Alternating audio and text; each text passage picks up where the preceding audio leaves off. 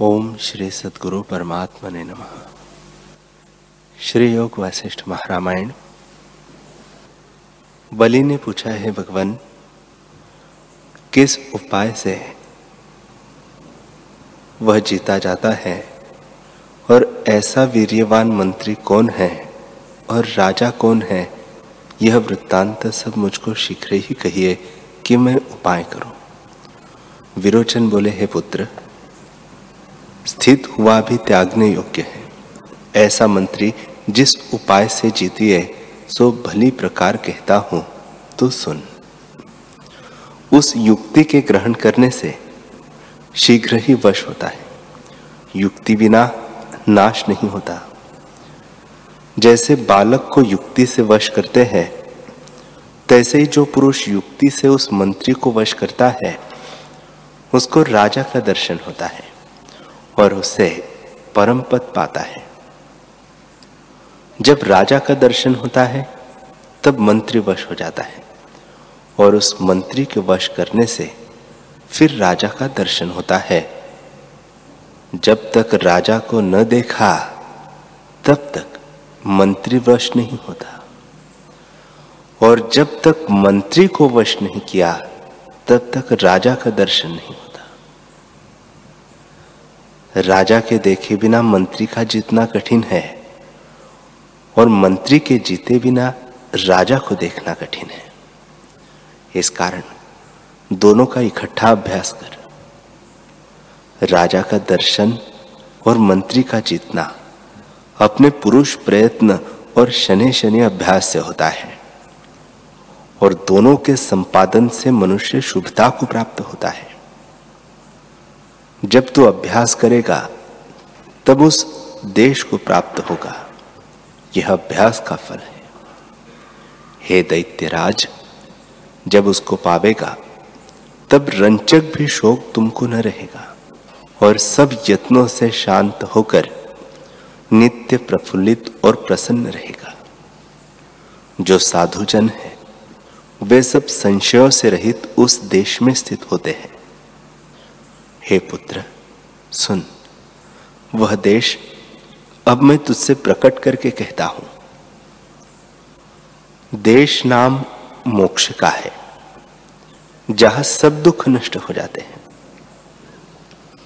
और राजा उस देश का आत्म भगवान है, जो सब पदों से अतीत है।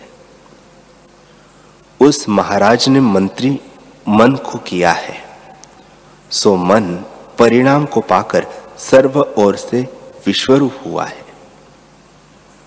जैसे मृतिका का पिंड घट भाव को प्राप्त होता है और जैसे धूम्र बादल को धरता है, तैसे ही मन ने विश्वरूप धरा है।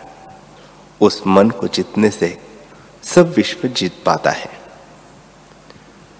मन का जितना कठिन, परंतु युक्ति से वश होता है। बलि ने पूछा, हे भगवान, उस मन के वश करने की युक्ति मुझसे कही। विरोचन बोले, हे पुत्र, शब्द, स्पर्श, रूप, रस और गंध के रस की सर्वदा सब ओर से आस्था त्यागना अर्थात नाशवंत और भ्रमरूप जानना, यही मन के जीतने की परम युक्ति है। मन रूपी हाथी विषय रूपी मत से मस्त है। वह यह इस युक्ति से शीघ्र ही दमन हो जाता है। यह युक्ति कठिन है और अति दुख से प्राप्त होती है, परंतु अभ्यास से सुलभ ही प्राप्त हो जाती है। ब्रह्म के अभ्यास किए से और विरक्तता से यह युक्ति सब ओर से प्रकट होती है। जैसे रसवान पृथ्वी से लता उपजती है, तैसे ही जो जो सठ जीव है, इसकी वांछा करते हैं। परंतु अभ्यास बिना उन्हें नहीं प्राप्त होती और अभ्यासवान को प्रकट होती है। इससे तुम भी अभ्यास सहित युक्ति का आश्रय करो। जब तक विषयों से विरक्तता नहीं उपजती, तब तक संसार रूपी वन के दुखों में भ्रमता है। पर विषयों से विरक्तता, अभ्यास बिना किसी को नहीं प्राप्त होती। जैसे अभ्यास बिना नहीं पहुँचता, तैसे ही जब आत्मा ध्येय को पुरुष निरंतर धारता है, तब अभ्यासवान की वृत्ति विषयों में अप्रीति होती है। जैसे जल के अभ्यास से बेली को सिंचते हैं, तब लता वृद्धि होती है। ऐसे ही पुरुषार्थ से सब कार्यों की प्राप्ति होती है, अन्यथा नहीं होती। यह निश्चय किया है कि जो क्रिया आप ही करिए, उसका फल अवश्य प्राप्त होता है, वही पुरुषार्थ कहता है। जो अवश्य होना है, उसकी जो नीति है वह दूर नहीं होती। उसे ही दैव शब्द कहिए व नीति कहिए, पर अपने ही पुरुषार्थ का फल पाता है। जैसे मरुस्थल में भ्रम से जल भासता है, और सम्यक ज्ञान से भ्रम निवृत्त हो जाता है। इस दैव और नीति को अपने पुरुषार्थ से जीतो। जैसा पुरुषार्थ से संकल्प दृढ़ करता है तैसा ही भासता है। जैसे आकाश को नीलता ग्रहण करती है, पर वह नीलता कुछ है नहीं। तैसे ही सुख दुख देने वाला और कोई नहीं। जैसा संकल्प करता है, तैसा ही हो भासता है। और जैसी नीति होती है, तैसा ही संकल्प करता है। उसी नीति से मिलकर कदाचित कर्म करता है तो उससे इस जगत कोश में जीव शरीर धार कर फिरता है। जैसे आकाश में पवन फिरता है, पर वह कदाचित नीति सहित और कदाचित नीति से रहित फिरता है, तैसे ही दोनों सीढ़ियाँ मन में होती है। आकाश रूपी मन में नीति अनीति रूपी वायु फिरता है। इस कारण जब तक मन है तब तक नीति है और दैव है। मन से रहित न नीति है, न दैव है। मन के अस्त हुए जो है, वही रहता है।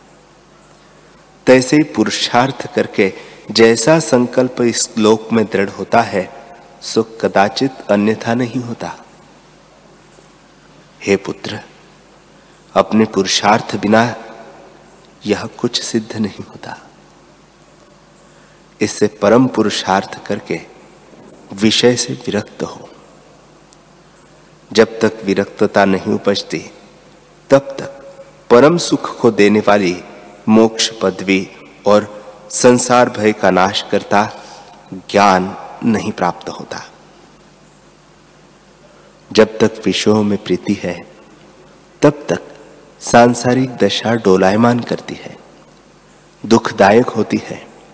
और सर्प किनाई विष फैलाती है। अभ्यास किए बिना निवृत्त नहीं होती।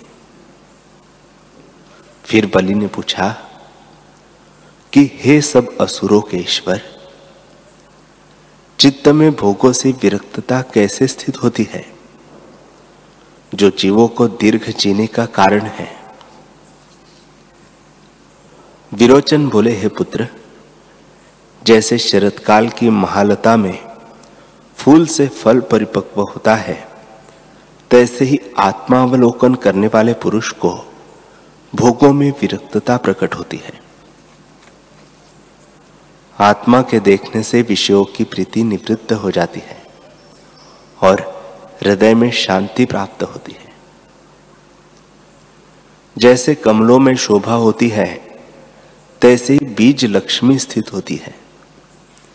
इससे सूक्ष्म बुद्धि विचार वेत्ता जैसे आत्मदेव को देखकर विषयों की प्रीति त्यागते हैं, तैसे ही तुम भी त्यागो। प्रथम दिन के दो भाग देह के कार्य करो। एक भाग शास्त्रों का श्रवण विचार करो और एक भाग गुरु की सेवा करो। जब कुछ विचार संयुक्त मन हो, तब दो भाग वैराग्य संयुक्त शास्त्रों को विचारो और दो भाग ध्यान और गुरु के पूजन में रहो। इस क्रम से जीव ज्ञान कथा के योग्य होता है और क्रम से निर्मल भाव को ग्रहण करता है, तब शनि शनि उत्तम पद की भावना होती है। इस प्रकार शास्त्रों के अर्थ विचार में चित्तरूपी बालक को पर जाओ। जब परमात्मा में ज्ञान प्राप्त होता है, तब कर्म फांसी से छूट जाता है। जैसे चंद्रमा के उदय हुए चंद्रकांत मणि द्रवीभूत होती है, तैसे वह शीतल हो विराजता है। बुद्धि के विचार से सर्वदा सम और आत्मदृष्टि देखना और तृष्णा का बंधन त्यागना यह परस्पर कारण है। परमात्मा के देखने से तृष्णा दूर हो जाती है और तृष्णा के त्याग से आत्मा का दर्शन होता है। जैसे नौका को केवट ले जाता है और नौका केवट को ले जाती है, तैसे ही परमात्मा का दर्शन होता है और भोगों का त्याग होता है। पर ब्रह्म में जो अत्यंत विश्रांति, नित्य उदय होती है, सो मोक्ष रूप आनंद उदय होता है। उसका अभाव कदाचित नहीं होता। जीवों को आनंद आत्म विश्रांति के सिवा न तपो से प्राप्त होता है, न दानों से प्राप्त होता है, और न तीर्थों से प्राप्त होता है। जब आत्म स्वभाव का दर्शन होता है, तब भोगों से विरक्तता उपजती है। पर आत्म स्वभाव का दर्शन अपने प्रयत्न बिना और किसी युक्ति से नहीं प्राप्त होता। हे पुत्र, भोगों के त्याग करने और परमार्थ दर्शन करने के यत्न करने से ब्रह्म पद में विश्रांत परमानंद मोक्ष को प्राप्त होता है। ब्रह्मा से आदि काष्ठ पर्यंत को इस जगत में ऐसा आनंद कोई नहीं जैसा परमात्मा में स्थित हुए से है। इससे तुम पुरुष प्रयत्न का आश्रय करो और दैव को दूर से त्यागो। इस मार्ग के रोकने वाले भोग हैं। उनकी निंदा बुद्धिमान करते हैं। जब भोगों की निंदा दृढ़ होती है, तब विचार उपजता है।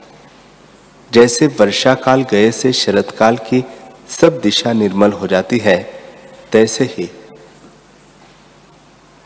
भोगों की निंदा से विचार और विचार से भोगों की निंदा परस्पर होती है। जैसे समुद्र की अग्नि से धूम्र उदय होता है और बादल रूप हो, वर्षा कर फिर समुद्र को पूर्ण करता है। और जैसे मित्र आपसे परस्पर कार्य सिद्ध कर देते हैं। इसे प्रथम तो दैव का अनादर करो और पुरुष प्रयत्न करके दांतों से दांतों को पीसकर भूखों की प्रीति त्यागो। और फिर पुरुषार्थ से प्रथम अविरोध उपजाओ और उसको भगवान के अर्पण करो और भोगों से असंग होकर उसकी निंदा करो, तब विचार उपजेगा। फिर शास्त्र ज्ञान को संग्रह करो, तब परम पद की प्राप्ति होगी। हे दैत्यराज, समय पाकर जब तू विषयों से विरक्त चित्त होगा तब विचार के वश से परम पद को पावेगा अपने आप में जो पावन पद है, उसमें तब भली प्रकार अत्यंत विश्राम पावेगा और फिर कल्पना दुख में न गिरेगा। देशाचार के कर्म से अल्पधन उपजाना, फिर उसे साधु के संग में लगाना उसके संग में। वैराग्य और विचार संयुक्त हुए, तुझको आत्मलाभ होगा। बलि ने विचार किया कि इस प्रकार मुझसे पूर्व पिता ने कहा था। अब मैं स्मृति दृष्टि से प्रसन्न हुआ हूँ और भोगों से विरक्तता उपजी है कि इसलिए शांत और सम निर्मल अमृत रूपी शीतल सुख में स्थित हों। धन एकत्र होता है और नाश हो जाता है। फिर आशा उपजती है और फिर धन से पूर्ण होती है। फिर स्त्रियों की वांछा उपजती है और फिर उन्हें अंगीकार करता है। अब मैं विभूति की स्थिति से खेदवान हुआ हूँ। अहो, आश्चर्य है कि इस रमणीय पृथ्वी से अब मैं सम शीतल चित्त होता हूँ और दुख सुख से रहित सर्व शांति को प्राप्त होता हूँ। जैसे चंद्रमा के मंडल में स्थित हुआ सम शीतल होता है, तैसे ही भीतर से मैं हर्षवान और शीतल होता हूँ। दुख रूपी विभूति ऐश्वर्य से रहित हो, अब मैं अक्षोभ हूँगा। यह सब मन रूपी बालक की दिन दिन प्रति कला है। प्रथम मैं स्त्री से चिपटता था, फिर मोह से मेरी प्रीति बढ़ गई थी। जो कुछ दृष्टि से देखने योग्य था, वह मैंने देखा है। जो कुछ भोगने योग्य था वह चिरकाल पर्यंत अखंड भोगा है और सर्वभूत जातों को वश कर रहा हूँ, पर उससे क्या शोभनीय हुआ? फिर फिर उसमें वही चेष्टा से और और देखे। इससे चित्त अपूर्व पदार्थ को नहीं देखता। फिर फिर जगत के वही पदार्थ है। इसे अपनी बुद्धि से इसका निश्चय त्याग पूर्वक कर पूर्ण समुद्रवत अपने आप से आप में स्वच्छ, स्वस्थ और स्थित हुआ हूँ। पाताल, पृथ्वी और स्वर्ग में जो स्त्री और रत्न पन्न गादिक सार है, वे भी तुच्छ है। समय पाकर उन्हें काल ग्रस लेता है। इतने काल पर्यंत में बालक था और तुच्छ पदार्थ मन के रचे हुए हैं, उनमें आसक्त होकर देवताओं के साथ द्वेष करता था। उन दुखों के त्यागने से क्या अनर्थ होगा? बड़ा कष्ट है कि मैंने चीरकाल अनर्थ में अर्थ बुद्धि की थी। अज्ञान रूपी मत से मतवाला था और चंचल तृष्णा से इस जगत में क्या नहीं किया? जो कार्य पीछे ताप बढ़ाते हैं, वही मैंने किए हैं। पर अब पूर्व तुच्छ चिंता से मुझको क्या है? वर्तमान चिकित्सा पुरुषार्थ से सफल होगी। जैसे समुद्र मथने से अमृत प्रकट भया है, तैसे ही अपरिमित आत्मा की भावना से अब सब ओर से सुख होगा।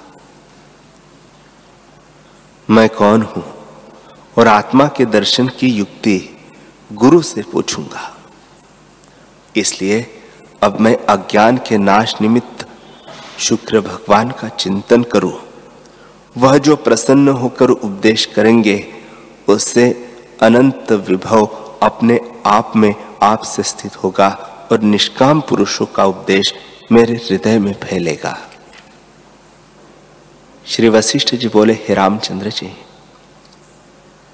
इस प्रकार चिंतन करके बलि ने नेत्रों को मुंदा और शुक्र जी, जिनका आकाश में मंदिर है और जो सर्वत्र पूर्ण चिन्मात्र तत्व के ध्यान में स्थित है, आवाहन रूप ध्यान किया। और शुक्र जी ने जाना कि हमारे शिष्य बलि ने हमारा ध्यान किया है। तब चिदात्म स्वरूप भार्गव अपने देह वहाँ ले आए, जहाँ रत्न के झरोखे में बलि बैठा था और बलि उज्जवल प्रभाव वाले गुरु को देखकर उठा और जैसे सूर्यमुखी कमल सूर्य को देखकर प्रफुल्लित होते हैं, तैसे ही उसका चित्त प्रफुल्लित हो गया। तब उसने रत्न अर्घ्य पुष्पों से चरण वंदना की और रत्नों से अर्घ्य दिया और बड़े सिंहासन पर बैठकर कहा, हे भगवान, तुम्हारी कृपा से मेरे हृदय में जो प्रतिभा उठती है, वह स्थिर होकर मुझको प्रश्न में लाती, लगाती है। अब मैं उन भोगों से जो मोह के देने वाले हैं विरक्त हुआ हूँ और तत्व ज्ञान की इच्छा करता हो, जिससे महामोह निवृत्त हो। इस ब्रह्मांड में स्थिर वस्तु कौन है और उसका कितना प्रमाण है? इदम क्या है और अहम क्या है? मैं कौन हूँ? तुम कौन हो और यह लोक क्या है? इन प्रश्नों का उत्तर कृपा करके कहिए। शुक्र बोले, हे दैत्यराज, बहुत कहने से क्या है? मैं आकाश में जाना चाहता हूँ। इससे सबका सार संक्षेप में मैं तुमसे कहता हूँ, सो तुम सुनो। जो चेतन तत्व विस्तृत रूप है वही चिन्ह मात्र है और चेतन ही व्यापक है। तू भी चेतन स्वरूप है, मैं भी चेतन हूँ और यह लोग भी चेतन रूप है। यही सबका सार है। इस निश्चय को हृदय में दृढ़ कर धारोगे, तब निर्मल निश्चयात्मक बुद्धि से अपने आप को आपसे देखोगे और उससे विश्रांतिमान होंगे। हे राजन यदि तुम कल्याण मूर्ति हो तो इसी कहने से सब सिद्धांत को प्राप्त होंगे और सबका सार जो चिदात्मा है, उसको पाओगे। और यदि कल्याण मूर्ति नहीं हो तो फिर कहना भी निरर्थक ही होता है। चेतन को जो चैत्य कला का संबंध है, वही बंधन है। इससे जो मुक्त है, वही मुक्त है। आत्म तत्व चेतन रूप चैतन्य कला से रहित है। यह सब सिद्धांतों का संग्रह है। हे राजन, इस निश्चय को धारो और निर्मल बुद्धि से अपने आप से आपको देखो, यही आत्मपद की प्राप्ति है।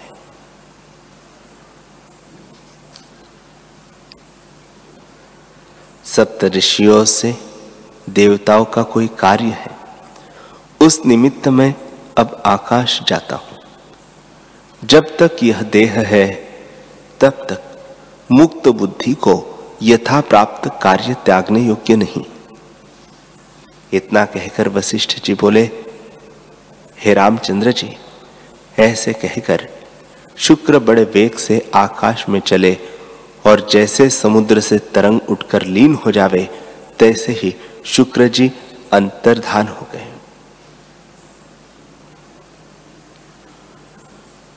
हरि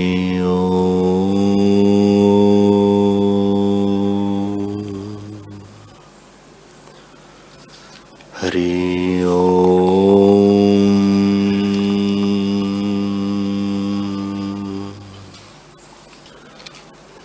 ओम सहनावतु सहनौ भुनक्तु सह वीर्यं करवावहे तेजस्विनावधीतमस्तु मा विद्विषावहे ओम शांति शांति शांति श्री सद्गुरुदेव भगवान की